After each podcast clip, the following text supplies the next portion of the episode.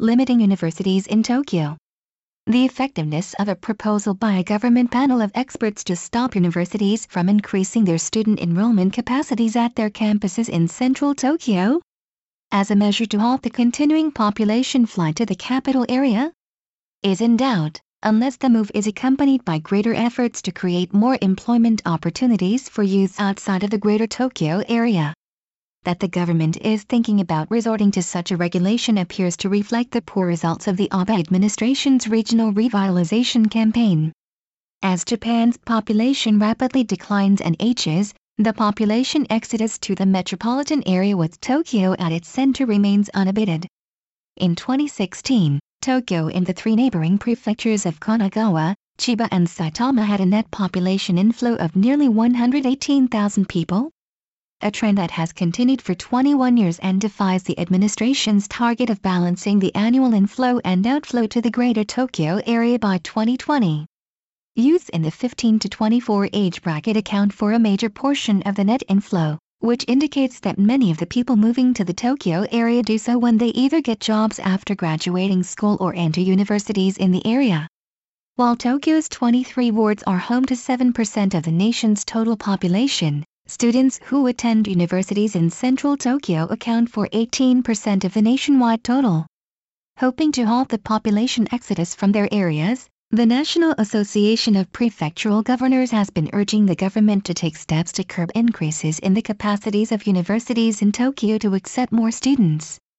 A midterm report adopted this month by the government's panel of experts weighing measures to reverse the flow of people into the capital calls for legal steps to stop universities from raising the capacities of their campuses in the 23 wards, saying the schools should scrap existing departments when they open new ones so that the total enrollment doesn't increase. Pending the panel's final report, due by December with more specifics, the government will reportedly consider proposing relevant legislation in the diet next year. However, it is questionable if capping the enrollment capacities of universities in central Tokyo alone will encourage more youth to go to schools elsewhere. There are views that operators of universities, well aware of the tightening competition as the youth population dwindles with the low fertility rate, may open new campuses in Tokyo suburbs or seek to increase their enrollment capacities in central Tokyo before the planned regulation kicks in. Operators of private universities have opposed such a regulation as an obstruction to their management freedom. Restricting enrollment capacities could hurt the business of universities in ways that hinder their education and research activities, they say, and deprive prospective students of the right to choose what and where to study. With the nation's birth rate still near its historic low, the population of 18-year-olds, now around 1.2 million, is forecast to start falling rapidly as early as next year. Merely capping the number of students attending schools in Tokyo will likely not halt the inflow of youth to the capital area.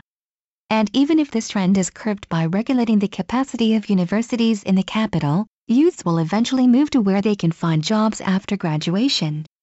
The key to reversing the population inflow to Tokyo will be creation of more jobs for youth in other parts of the country. The Abe administration's efforts on that front have so far produced less than impressive results.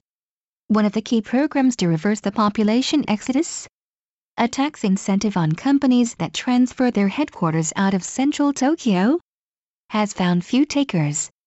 Private sector data show that firms moving out of Tokyo continue to be far outnumbered by those moving in.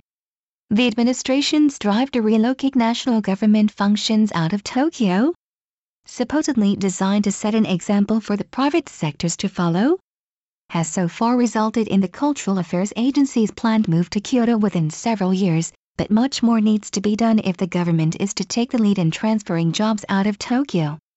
Regulating the enrollment capacities of universities in Tokyo will not serve as a substitute for these efforts. The Japan Times, May 28